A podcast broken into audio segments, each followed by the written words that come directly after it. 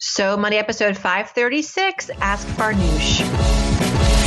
You're listening to So Money with award winning money guru Farnoosh Torabi. Each day, get a 30 minute dose of financial inspiration from the world's top business minds, authors, influencers, and from Farnoosh herself. Looking for ways to save on gas or double your double coupons? Sorry, you're in the wrong place. Seeking profound ways to live a richer, happier life. Welcome to So Money. Welcome back to So Money, everyone. I'm your host, Farnoosh Torabi. Happy Friday. It's Friday, Ask Farnoosh time. And really happy that you decided to join us again. I love these Friday episodes. It's really a nice chance to, you know, change the pace a little bit, get to hear what you're thinking, what is on your money mind. I always pick my guest's brain. Now I'm picking your brain. You're picking my brain. It's great.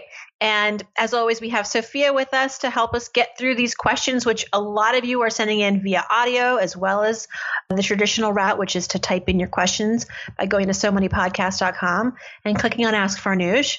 Sophia, welcome to the show. Thanks so much. It's February 17th. I'm still pregnant and which is a good thing. But every day literally somebody asks me, "Are you due like today?" or and I've had multiple people ask me if I'm having twins. So, you know, for those of you who don't know what I look like right now, that's hopefully painting some illustration. Um, and I feel it. I really feel ready, but I mean, obviously, you want to get your baby to come out when she's ready. You don't want to push things. And um, March 7th, March 7th is the day. So we have a few more weeks, I guess. In the meantime, this was my birthday week and I'm recording this ahead of time, so I don't really know how my birthday week actually went. I hope it was good. I hope it was a lot of carb loading, and I always indulge in my birthday. Like I, I, of course, like I eat the cake and the cupcake and the donuts. In fact, last time I was pregnant, I went in for my sugar test right after my birthday and I, I failed the, the sugar test, which, and then I had to go and take like the ultra sugar test, which to find out if I had, you know, diabetes, which I didn't, thank God.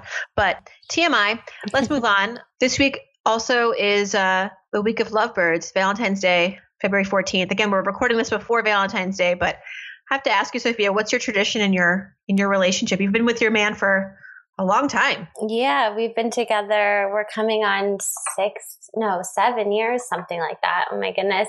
But we usually just go to dinner and a movie, very low key. I've noticed this year, just in doing some research ahead of time, that restaurants are starting to charge these insane amounts of money for prix fixes. So we're just going to do something, I think, in our neighborhood, very low key, very, you know, have a nice time, of course, enjoy ourselves, but within reason. So that's usually what we tend to do.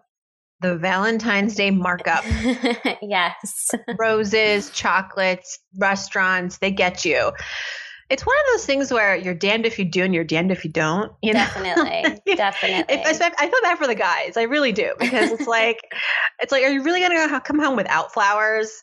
I guess you could, but then part of I don't know. It's it's it's all about what you decide in your relationship, and if you're talking about it and you're open to it. Tim and I, we I think we decided early on that we were just gonna be also very low key. You know, also because I wanted to give him a break. my birthday's the next day, so I don't need to give him double the pressure. But it's sometimes it's nice to see your man sweat. Of course. Well, I was gonna say, you know, I mean, I'm lucky. Paul always treats me to dinner. He's, you know, I mean, I always offer, but he's I would say he pays a little bit more than I do. So I've told him before the same thing. I'm like, I don't need all of the fancy stuff. And I'm actually a pretty easy girl. I don't even really like roses. So I'm like, you can get me a different type of flower if you want. you're a cheap so, date. Is that what you're saying? Yeah. So he, uh, so he has a pretty easy, I think.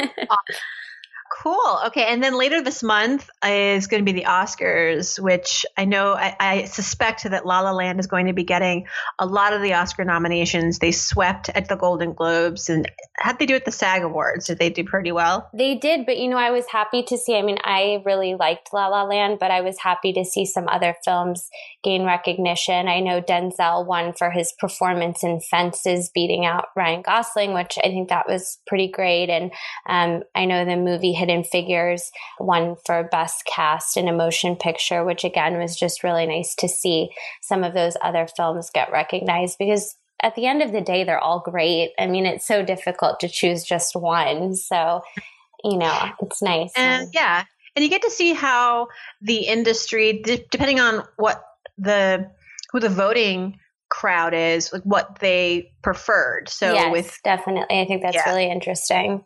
So like Golden Globes, it was sort of the uh, the Hollywood Foreign Press, which I think Hollywood Foreign Press and the Oscars love movies about themselves. Yes. so if you do a La La Land swept. I mean, it was a great film. I didn't really understand all the hype. Honestly, shoot me for it if you think I'm crazy, but I just didn't think it was as I mean, 14 Golden Globe nominations. That's as much as Titanic. oh, I think. I mean, not that Titanic was like Titanic was an amazing film. I mean, say what you will about just how long it took to take and the theme song, but it was at the time like a, an incredible movie of our time. I don't know if like La La Land was like an incredible movie of our time, you know. It was definitely for me, I mean, that's just my opinion, but anyway, that is not a financial topic. so let's move on. Let's talk about money. Let's talk about what's on people's money minds. I hear we have a question here from Stacy who is thinking about consolidating her credit card debt. Yeah, so she reduced her debt from 55,000 to 39,000 in the last 2 years. And now she wants to consider a credit card consolidation loan and she's wondering if it will affect her credit score or her credit utilization percentage.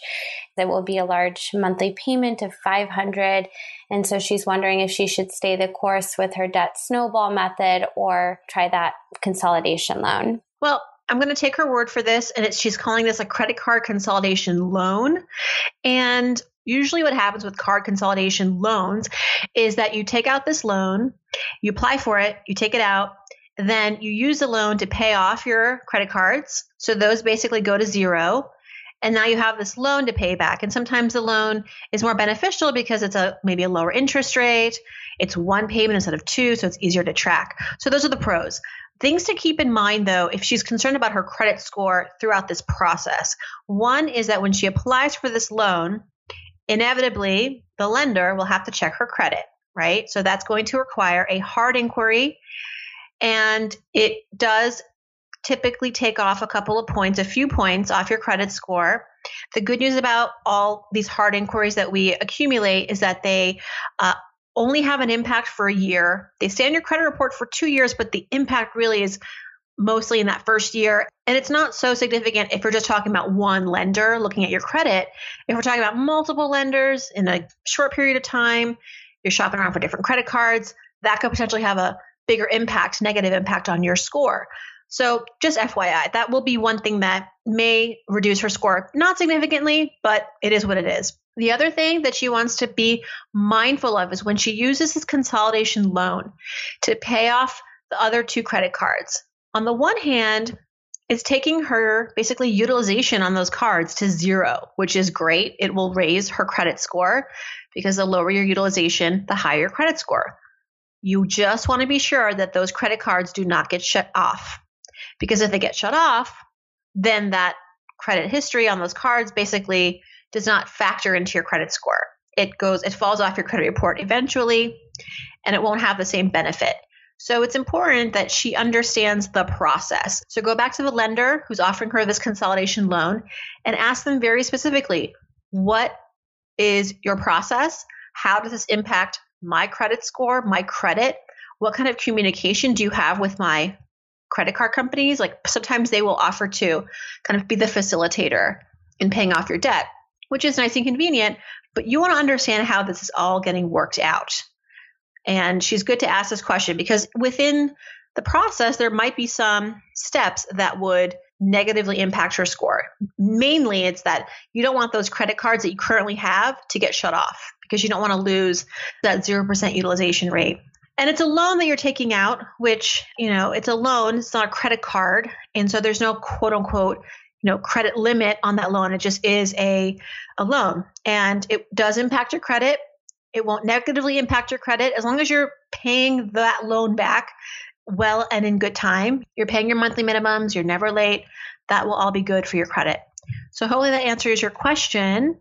And we have a question here from bakari who's talking about mutual funds versus index funds? Yeah, so he has 21,000 that's invested in four different mutual funds right now, and he says that his goal for this money is to increase his present day wealth, but he's also curious about index funds and he wants to know do you think he should modify his strategy with index funds and if so, where does he find more info about index funds and where does he get started? Well, generally speaking, index funds do carry lower fees than mutual funds. So, first step is to look at what are the expense ratios on those four mutual funds that you have, Bakari. Are they over 1%? I would start to worry if they're over 1, 1.5%, because you can certainly find something that's more affordable that has perhaps the same kind of investment mix or maybe investment theme. So, looking at index funds to compare kind of as much as you can apples to apples keeping in mind you want to pay fewer fees is important. And I know this is money that you want to maybe use in your current life. You don't want to, this isn't necessarily your retirement account, but fees are fees and they add up. Whether you're going to take that money out today, in 10 years, in 30 years, why pay more? Where you can learn more about index funds, lots of places. Morningstar.com is a great website that actually rates funds with showing all their history. Yahoo Finance actually has great historical information on all types of stocks and funds. And then wherever you are currently investing, wherever you're currently getting those mutual funds, they probably also have, hopefully, an offering of index funds. So you can talk to someone there, whether it's at an online brokerage or a traditional brick and mortar brokerage, they could help to give you some background information and some fee information on all these different investments. So I'm happy that you're looking at index funds. I think uh, a couple episodes ago, we did talk to another listener who was interested in investing, where to get started. And so clearly, this is something that, despite a lot of the uncertainty in the market these days, people are looking ahead and being smart and they want to invest their money. And that's, that's always a good thing. Trina, yeah. It's on Trina's money mind. so Trina right now is debating on whether to refinance or take out a home equity line of credit. She owns a home that she thinks has a considerable amount of equity. She estimates anywhere from 20 to 40,000. And right now she has 130,000 in student loans and 65,000 of that is private loans that have a high interest rate of 7 to 10%. And then the remaining loans are federal and under income based repayment and those will be forgiven in eight years. She makes forty thousand annually right now, and she's saving for retirement and her emergency fund. But the loan payments, which are nine hundred dollars a month, are really hard for her. So she thinks it would be beneficial to pay off some of these loans by leveraging her home, but she's not sure what the best course of action is. All right, HELOC versus refinancing her mortgage. And she's got a lot in student loans all right, if I was her and I'm starting from scratch, I would first get my apartment or my house appraised. Like, what is actually the appraisal? And what is actually the appraisal value? A lot of times when you enter a refi or a HELOC, they will issue that. But if you could somehow get more accurate, because 20 to 40 is a pretty big range. She's like, oh, it could be 20,000, it could be 40,000. So first things is, you know, just really understand what your equity really is. And then just some differences between HELOCs and getting a refinancing your mortgage. So when you refinance your mortgage, you're essentially taking out a new loan, paying off your old mortgage with that new loan, and then paying the new loan. The new loan usually comes with a lower interest rate. That's why we refinance in the first place because we want to get a lower interest rate. And now's a good time to do that. If you got this mortgage several years ago, maybe you can find a, a, loan with a lower interest rate now and that could save you a lot of money month to month year over year and that's great. There are also closing costs with refinancing which can be hefty. So you want to inform yourself on what those costs would be. Shop around. Maybe working with a mortgage broker if you go that route would be a smart idea because they can kind of lay everything out for you do the research and give you the recommendations. A HELOC is essentially where you take the equity that's been built up in your home and convert that into a loan. But keep in mind that HELOCs, when you go to a bank for a HELOC, the bank is not going to give you 100% of your equity. That's very rare. I don't know if that ever happens. They may give you 75%, 80% of that equity. So if she's estimating that at the best case scenario, she has 40,000 in equity, she may only get a loan, a HELOC that is around $30,000, uh, which is still significant. But would she rather have that $30,000 or would she rather have a refinanced mortgage where over the, you know, however more, many more years she's in the house, she might be able to save more money? Who knows? She'll have to do that math. And also, we have this issue of the student loans where I see that 65,000 are in private loans, which I would say are the more serious, more uh, they have to they would take precedence because she's got some of the remaining loans under an income based repayment. They're going to be forgiven in eight years. That seems like it's taken care of. But 65,000 in private loans. I mean, maybe taking out the HELOC and killing half of that private loan would be meaningful, would be really game changing. But just keep in mind with a HELOC, there are also closing costs, usually not as significant as refinancing a mortgage, but closing costs nonetheless. Sometimes you can bake those into the loan so that you don't have to pay them out of pocket. So that's that's good. And then the other thing you want to ask the bank when you enter a HELOC or you're about to enter a HELOC, ask about not only the closing costs, but the repayment period. So let's say they give you $30,000 and that's tied to your house, tied to your equity. You use it to start to pay off that private loan. Can you do it all in one lump sum? Is there a maximum, a minimum that you can withdraw? And then there's usually a time frame during which you must withdraw all that money sometimes. So just know what the fine print is and then also ask about the repayment period. So once you've withdrawn the money, at what point are they going to start sending you a bill to pay back the loan essentially? So just know all of these things. Take out a spreadsheet, start writing things down, take notes, try to just, you know, do the math at first and also figure out I guess if if your goal here is to really alleviate these student loans, which route would be the most effective? And by effective, that means which route's going to give you the most money and give you the most flexibility and allow you to get out of that debt faster. My guess is probably the HELOC, but then you got to really know what you're getting yourself into. This is a very good question. I think if we had more time, some more numbers, could probably hash this out for her a little more definitively, but I think that in any case, she's going to have to do this research. She hasn't really gotten so far with it, but it's a good question. So let us know next time. Send us a question or an update. Like, where are you in the process? What have you learned? Because that would be great. I think that would be helpful for all of us to follow your journey in this because it's it is sometimes a very popular way to pay off your student loans to kind of look at your house as a source of of money to pay off those loans. And in fact, Sidebar, SoFi actually just came out with a loan product that might be of interest to you, Trina. They came out with a product that basically is it's a loan that's tied to the equity of your home to help pay off your student loans. So it's kind of a HELOC. I'm not explaining it in too much detail because I don't know 100% about it, but go to SoFi.com and look it up. That could be another thing to explore as you're weighing your choices here. And then did she say how long she's planning to live in the house? So she does say that she plans to live there for at least another five to 10 years. That's good because if she chooses to refinance, she wants to give herself time to basically live in the home. And given that she will have closing costs for this refi, it's going to take time to pay off the closing costs in the form of savings that she's getting every month with the reduced interest rate before she breaks even and then actually starts making money. So usually we say three to five years is at minimum how long you want to see yourself still living in the home in order for a refi to make sense. So that's good to know. Okay. So I still think it's going to be the HELOC, but I'd be curious to see what she ends up doing. And then we have a question from an anonymous listener. Yes. So we know it's a female because she did share her name with us, but she asked for it to be anonymous on air. And this person recently accepted a job where she can live rent free in exchange for managing the property that she's living on. It's in San Francisco, and now she's trying to decide what the best thing to do is since she's saving on rent. Should she use the savings to build a six month emergency fund or use it to tackle her student loan debt? She has $100,000 in student loans at the moment. All right. So six figures in student loans.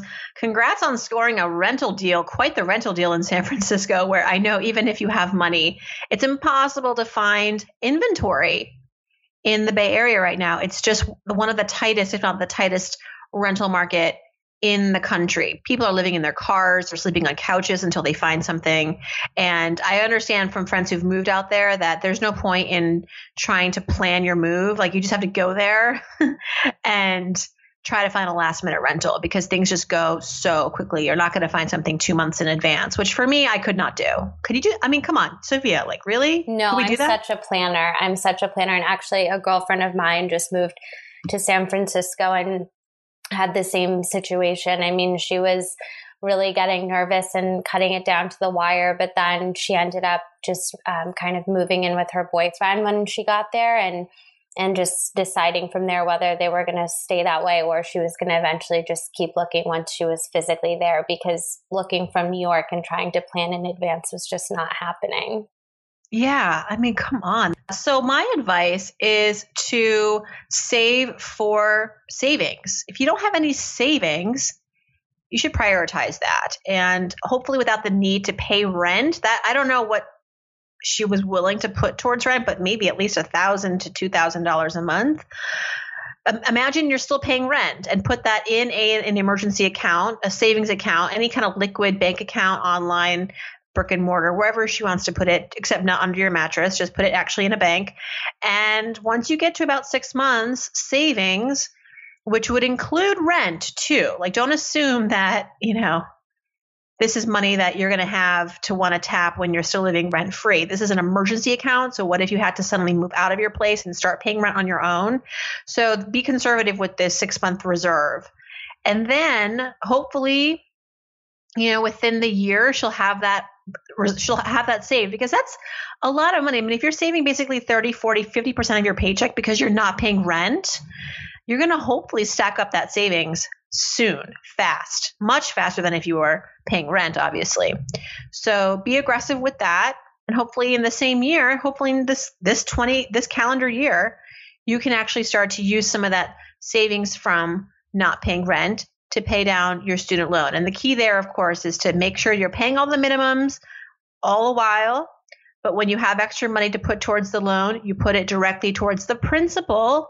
So you'll be chopping down that loan balance a lot faster as opposed to a combination of principal and interest. And we're talking here just specifically with that extra payment, extra payment going towards principal. Lucky Anonymous don't we all wish we had a gig like that? But then she does have to manage the property. But it's a pretty good gig. I mean, I would help manage a property for free living expenses. I think I would. would depend on the job description, right? Like, what am I yeah, doing? Yeah, a little bit. I mean, I'm not very handy. So if I had to do something quite handy, but if it's more just like watering plants, I would even offer to pet sit if the person had pets living on the property. But there would be a few stipulations, but I think I would do it. I think it's gonna be more than pet sitting and watering plants, Sophia. I think it's gonna be like, you know, you're basically running the house. Like that person probably isn't living there that owns it. So you have to like deal with all the plumbing issues that might come up or the fridge breaks, you know, it's like all that. You're basically the homeowner. That's true. That's true. Well, in any case, it's going to save her a boatload. And we hope that next time she writes in, she'll tell us how much uh, richer she is. So we're at the end, and we actually have a success story that's coming in from one of your listeners, Dylan. And she wants to let you know that almost a year ago, she reached out with her when her salary was thirty nine thousand, and then she wrote in again, and she got a promotion, and it was all thanks to your advice. She was able to put her salary at forty seven thousand, and recently she was offered a new job and a $70,000 salary. And she says the best part of it is that my new job is the job that I've been working towards for years now. So it's directly meeting my career goals and not just a job that you take for the money. I attribute being able to almost double my salary in under a year to the inspiration and learnings from this show. Starting my morning off with So Money helps me lean in all day long. Sounds cheesy, but it's true. Oh, that's so sweet and so awesome. She's doubled her salary. Amazing. I will only take 10% of that. So you can mail in the check. Sophia will be in touch to let you know where to direct deposit that. No, I'm just kidding. This is such great news. And, you know, we talk a lot about New Year's resolutions and how we're so poor at them and how, you know, by this time we're forget it. Like third week of January, it's over. But by February, you've already probably gotten back to your old habits. But sounds like she has been really sticking to her guns and has inspired all of us to go out there and just ask for more people. Just ask for it. I just was helping actually a friend who is up for a job and she hasn't negotiated in like nine years. I don't even think she negotiated when she first got her first job and stayed at the job for nine years. And now she's finally ready to move on. And it's like dating, like you haven't dated in nine years, you know, like what's the etiquette? How do I ask? How to, how do I like, what? You know, do we kiss on the first date? Do I ask for money at the first meeting? There's some parallels I find. I'm still waiting to hear whether she got the job and whether she got the bump in the salary that she wanted, but I will keep you guys posted. I'm hoping, crossing my fingers. My advice to her was try not to show, if they ask you what you want to make, flip it and say, well, I would love to learn first, you know, what the range is for this job and what your what your budget is for this position. There's no harm in kind of dancing around it. You don't want to always be the first person to show your numbers. But if you do have to, you feel very hard pressed to do that. Maybe it's late in the, in the interviewing game and you just want to kind of start the conversation already. You could present your salary, but I told her to make sure to also include kind of factor in her benefits like her time off, her um, you know, whatever other bonuses, pay raises that she gets. And you can say something like, you know, I make roughly X and it's maybe more than what your take home paycheck says, but it is, you know, at the end of the day, uh, perhaps more involved, you know, that you've got all these other things going on. So, and then from there, have in your mind a figure that you absolutely need to make in order to unequivocally go back to your current employer and tell them goodbye, no negotiating. And whatever that number is, add like 20% to it when you're negotiating so that the prospective employer obviously will want to negotiate with you. So you're leaving some wiggle room there, and hopefully you'll finally get to your target figure, maybe a little bit higher. So we'll see what goes on with that. Waiting to hear. In the meantime, thanks for the update, and thanks, Sophia, for fielding us through these questions. Of course, it was great to end the episode on a high note. Totally. Keep them coming.